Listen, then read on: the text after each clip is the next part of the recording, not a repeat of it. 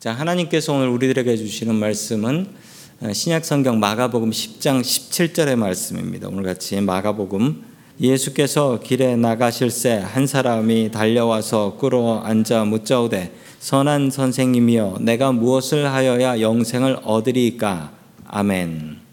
자 오늘 말씀은 돈에 대한 말씀입니다. 부자 청년에게 주셨던 말씀을 오늘 우리들의 말씀으로 받기를 소망합니다. 아, 첫 번째 하나님께서 우리들에게 주시는 말씀은 구원은 믿는 자에게 주시는 하나님의 선물이다라는 말씀입니다. 믿는 자에게 주시는 하나님의 선물이다. 오늘 말씀에 보면 우리 잠시 전에 읽었던 말씀에 의하면 이 사람을 누구라고 설명하고 있냐면 이렇게 나오죠. 17절에 한 사람이라고 한 사람이 누굴까요? 예, 누군지 모릅니다. 한 사람이라고 했어요. A man이라고 하면 아니 도대체 이 사람이 누군지를 어떻게 알겠습니까? 전혀 알 수 없는데요. 이 이야기가 마태복음하고 누가복음에도 나옵니다. 그 마태복음과 누가복음을 보면 달라요. 다른 설명을 하고 있어요. 이 마태복음에서는 뭐라고 설명하냐면 이 한 사람을 부자 청년이라고 설명합니다. 부자 청년. 그리고 누가복음에서는 이 사람이 어, 관원이다, 관원이다 이렇게 설명을 하고 있습니다. 이 성경마다 왜 이렇게 설명하는 게 다를까요? 모르시는 분들은 성경이 성경에 복음서만 네 개가 있는 것을 보면서 야 복음서가 네 개가 있고 이네개 이야기도 서로 안 맞는다. 그러니까 성경이 엉터리다 라고 이야기하시는 분들도 계십니다. 저도 신학교 들어가기 전까지는 이 복음서가 왜 네 개가 있는지 그리고 이 네 개가 뭐가 다른 건지 몰랐었습니다. 먼저 우리가 보고 있는 이 마가복음의 특징은요. 이 복음서 중에 가장 짧습니다. 몇 장까지 있냐면 16장까지 있습니다. 그리고 가장 짧고 그 설명들도 가장 짧고 그래서 생략되는 것들이 아주 많습니다. 이 마가복음의 특징이에요. 왜냐하면 중요한 메시지만 전하려고 어, 별로 중요하지 않다는 건 팍팍 넘어가 버려요. 자, 마태복음에서는요. 마태복음은 누구한테 쓴 거냐면 마태복음은 유대인들 보라고 썼습니다. 유대인들이 이 사람이 누군지 알 수 있어요. 이 한 사람이. 그래서 이 마태복음에서는 대충의 정보만 줍니다. 뭐라고 하냐면 부자 청년. 아, 이거로는 누군지는 알 수가 없죠. 그래서 이 마태복음에서는 아주 어렴풋이 부자 청년이라고만 설명을 해요. 누가복음에서 누가복음은요 이방인들 보라고 젠타일들 보라고 쓴 성경입니다. 그러니 뭐 다 알려줘도 이 사람을 알 사람이 없어요. 그래서 누가복음에서는 이 사람이 관원이다, 가브먼트 오피셜이다라고 이야기를 하고 있는 것입니다. 성경은 알면 알수록 진리인 책입니다. 읽는 사람에 따라서 필요한 부분을 이야기하고 필요하지 않은 부분을 뺀 거지요. 성경은 믿음으로 읽으면 분명히 우리에게 영생의 길을 열어줄 책인 것을 믿습니다. 자, 계속해서 18절의 말씀 같이 봅니다. 시작. 예수께서 이르시되 내가 어찌하여 나를 선하다 일컫느냐 하나님 한 분 외에는 선한 이가 없느니라. 아멘. 이 청년은 예수님을 진심으로 존경했습니다. 그리고 그 마음으로 예수님을 찾아왔는데 그 이유가 무엇이냐? 선한 이 사람은 율법을 지키면서 선하게 살아온 사람입니다. 게다가 집안도 아주 좋았던 것 같아서 어렸을 때부터 하나님의 말씀을 잘 지켰다라고 하는데 이 청년의 마음 속에는 내가 이 율법들을 지키면 구원을 받게 되는 것일까? 혹시 내가 놓친 것은 없을까? 저 선한 선생이신 예수님께 가서 물어보고 답을 찾아야 되겠다라고 생각을 했던 것입니다. 아니면 예수님께 찾아와서 자기가 선하게 살았다라는 것을 칭찬받기 위해서 자랑하기 위해서 찾아온 것일 수도 있습니다. 이 청년은 그런데 처음부터 잘못된 질문을 합니다.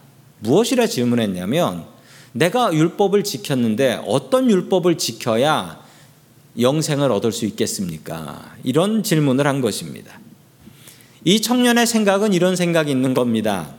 율법을 잘 지키고 살면 천국 갈 자격이 생긴다라고 생각한 거예요.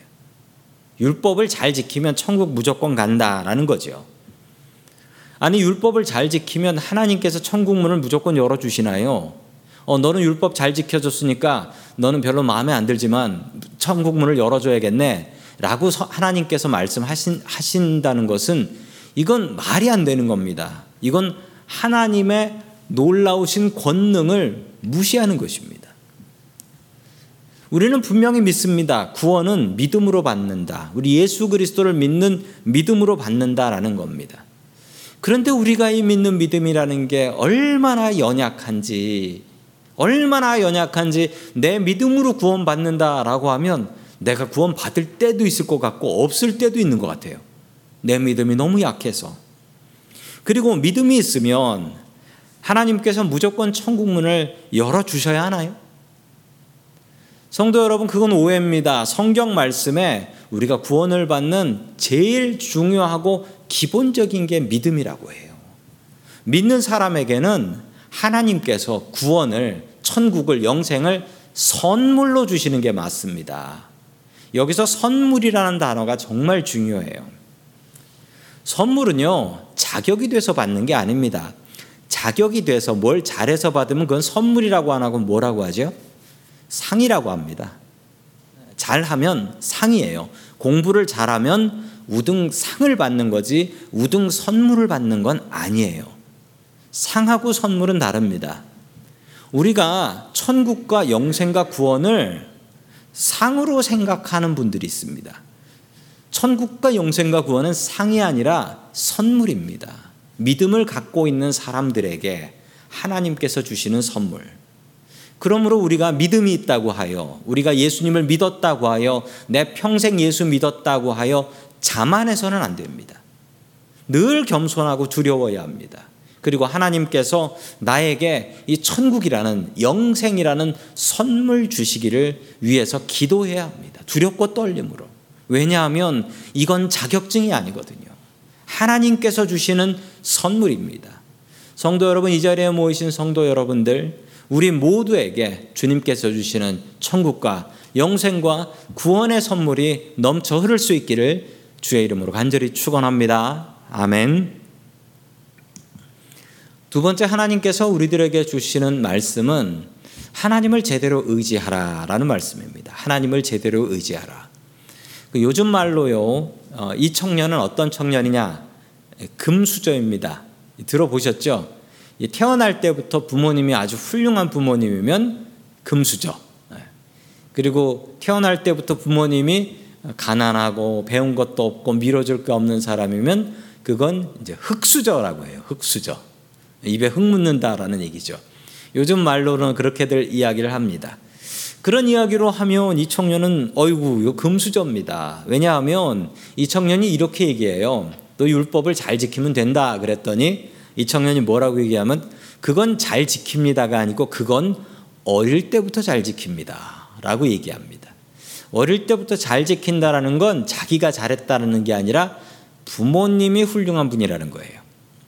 부모님이 훌륭한 분이어서 유대인들은 태어나면서 예수님도 그랬지만 8일째 되는 때 남자는 할례라는 것을 썰컴시전이라는 것을 받게 됩니다.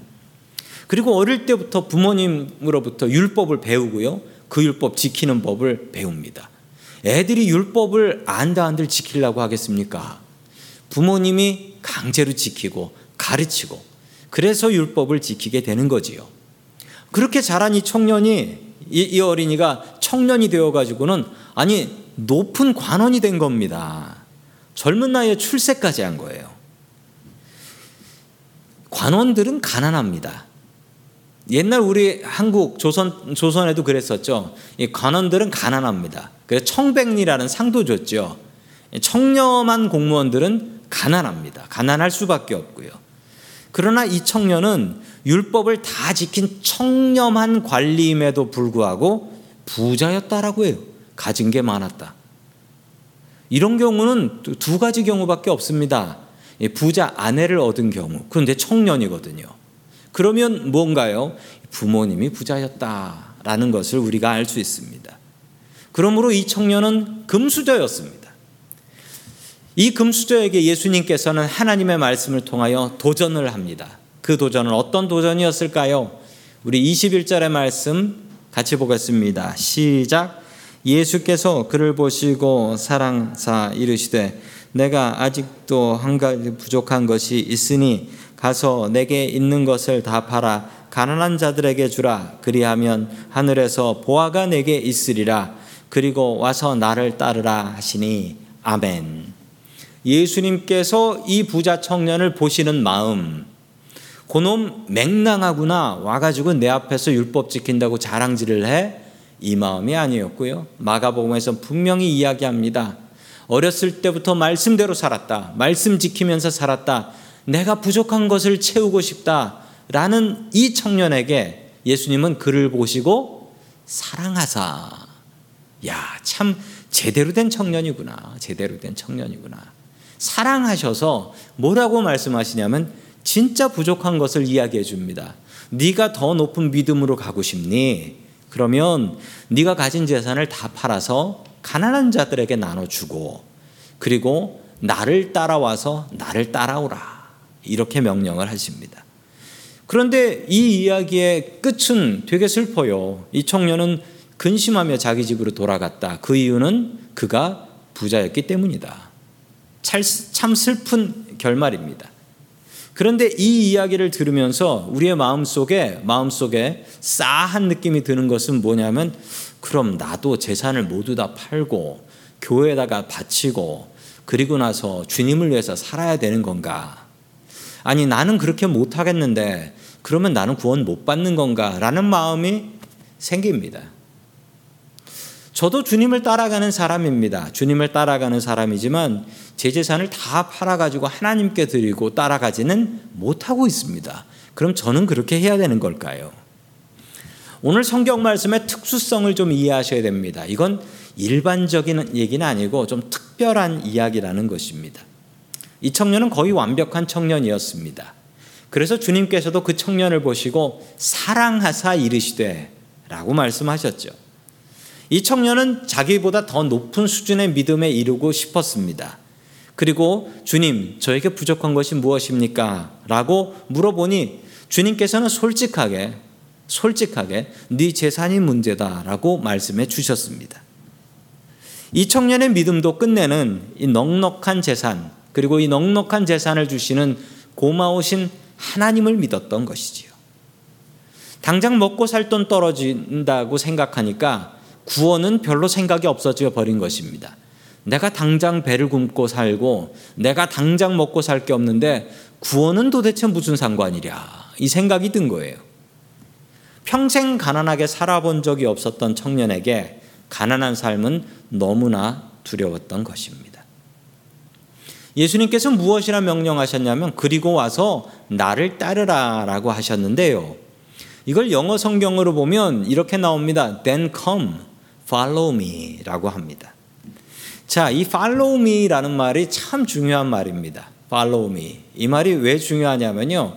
이 신약 성경에 이 follow me라는 말이 나오면 이 말은 예수님께서 제자들을 부르실 때 쓰신 말씀이었습니다.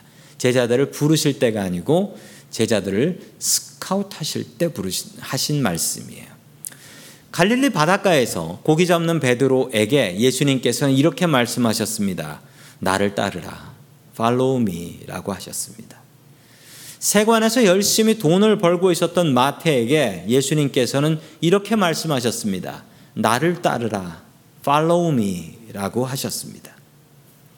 예수님께서는 이 청년을 주님의 제자로 부르고 계셨던 것입니다. 왜냐하면 그를 사랑하셨기 때문이지요. 정말 영광스러운 제안이 아닐 수 없습니다. 그리고 정말 영광스러운 자리지요. 만약 저에게 이런 기회가 주어진다면 저는 무조건 순종하고 따라갑니다. 인류 역사상 딱 12명의 제자를 뽑는데 거기에 뽑히는 영광입니다. 어찌 주님께서 부르시는데 나의 모든 것을 팔아서 주님을 따르지 않겠습니까? 그러나 청년은 이 귀한 제안을 거절합니다. 먹고 사는 것이 먼저였던 것이죠. 성도 여러분들이 진짜 의지하는 것들은 무엇입니까? 생각해 보면 돈이 없으면 세상을 살 수가 없습니다. 그러나 돈의 종으로 살지는 마십시오. 우리가 매주 주일 예배 때마다 하나님 앞에 헌금을 드립니다. 헌금을 드리는데 그 시간에 제일 중요한 것은 무엇인 줄 아십니까? 헌금을 드리는 그 돈의 액수보다 중요한 것은 나는 돈의 노예가 아니다. 하나님의 종이다. 라는 것을 고백하며 내가 가진 일부를 하나님 앞에 포기하는 연습을 하는 것입니다. 나는 돈의 종이 아니에요. 하나님의 종이지요. 주님께서는 그 청년을 보시며 이렇게 말씀하셨지요. 부자가 천국 가는 것은 낙타가 바늘귀 들어가는 것보다 어렵다라고 말씀하셨습니다. 그러자 제자들은 또 이렇게 엉뚱하게 물어봅니다. 도대체 그러면 누가 천국에 갈 수 있겠습니까? 이러며 한탄을 하지요. 그때 예수님께서 아주 기가 막힌 답을 주셨습니다. 이건 정답이고 이 이야기를 제대로 이해하시는 분들은 이 말씀이 그렇지라고 이해하실 수 있어야 되는 말씀입니다. 27절 말씀 같이 봅니다. 시작. 예수께서 그들을 보시며 이르시되 사람으로는 할 수 없으되 하나님으로는 그렇지 아니하니 하나님으로서는 다 하실 수 있느니라. 아멘. 구원은 원래부터 사람의 힘으로 되는 것이 아니었다는 것이지요. 아까 그 부자 청년이 하려고 했던 게 뭡니까? 내가 어떻게 하여야 영생을 얻을 수 있습니까? 내가 하는 대로 영생이 왔다 갔다 하는 거예요. 내가 영생을 어떻게 할 수 없는 거라니까요. 구원이 사람의 힘으로 할 수 없는 거라니까요. 사람이 자격 갖추면 하나님께서 무조건 주시는 게 구원이 아니라는 겁니다. 구원은 하나님께서 믿는 자들에게 선물로 주시는 것입니다. 그래서 주님께서는 이렇게 말씀하십니다. 뭐라고 말씀하시냐면요. 사람으로는 할 수 없으되 하나님으로는 그렇지 아니하니 하나님께로는 다 할 수 있느니라. 이 말이 무슨 얘기냐고요? 사람이 구원받으려고 애쓰고 노력한다고 해서 되는 것이 아니다. 아무리 자격이 없어도 하나님께서 우리를 구원의 백성으로 불러 주시면 못 하나님께서 못 구원시킬 사람은 세상에 없다라는 것입니다. 구원에 대한 천국에 대한 영생에 대한 주도권은 사람이 갖고 있는 것이 아니라는 겁니다. 그렇게 생각하시는 분들이 있어요. 사람이 할 수 있는 게 아니에요. 우리는 최선을 다해 믿으려고 노력하는 것이고, 그 다음엔 하나님께서 우리들에게 선물로 은혜로 내려주시는 것입니다. 구원은 사람이 죽어라 노력한다고 받을 수 있는 것이 아닙니다. 그러나 하나님께서 하시면 세상에 못 구원시킬 리가 없는 줄로 믿습니다. 열심히 예수 믿으십시오. 그리고 간절히 기도하십시오. 구원의 은혜가 우리들에게 풍성하게 넘칠 수 있기를 주의 이름으로 간절히 축원합니다. 아멘. 다 함께 기도드리겠습니다. 우리에게 구원을 선물로 주시는 하나님 아버지, 오늘도 구원의 백성들이 주님 앞에 모였습니다. 주님 함께하여 주시고 하늘의 은혜를 가득히 내려 주시옵소서. 주님, 오늘 말씀에 나온 청년들을 바라보며 우리들의 부족한 모습을 바라봅니다. 주님, 우리들이 하나님보다 돈을 의지하지 말게 하여 주시옵소서. 이 땅에서의 삶에 목숨 걸지 말게 하시고 하늘을 바라보며 천국을 바라보며 살 수 있게 도와주시옵소서. 사람의 힘으로는 할 수 없으나 주님께서는 못하실 일이 없는 줄을 믿습니다. 우리들에게 구원을 선물하여 주시옵소서. 우리들의 마음속에 간절한 기도의 제목들이 있습니다. 사람의 힘으로는 할 수 없는 기도의 제목들이오나 주님께서 들으시고 응답하시면 주님께서는 하실 수 있는 줄로 믿습니다. 믿음으로 구원의 길을 열어 주시는 예수 그리스도의 이름으로 기도드립니다.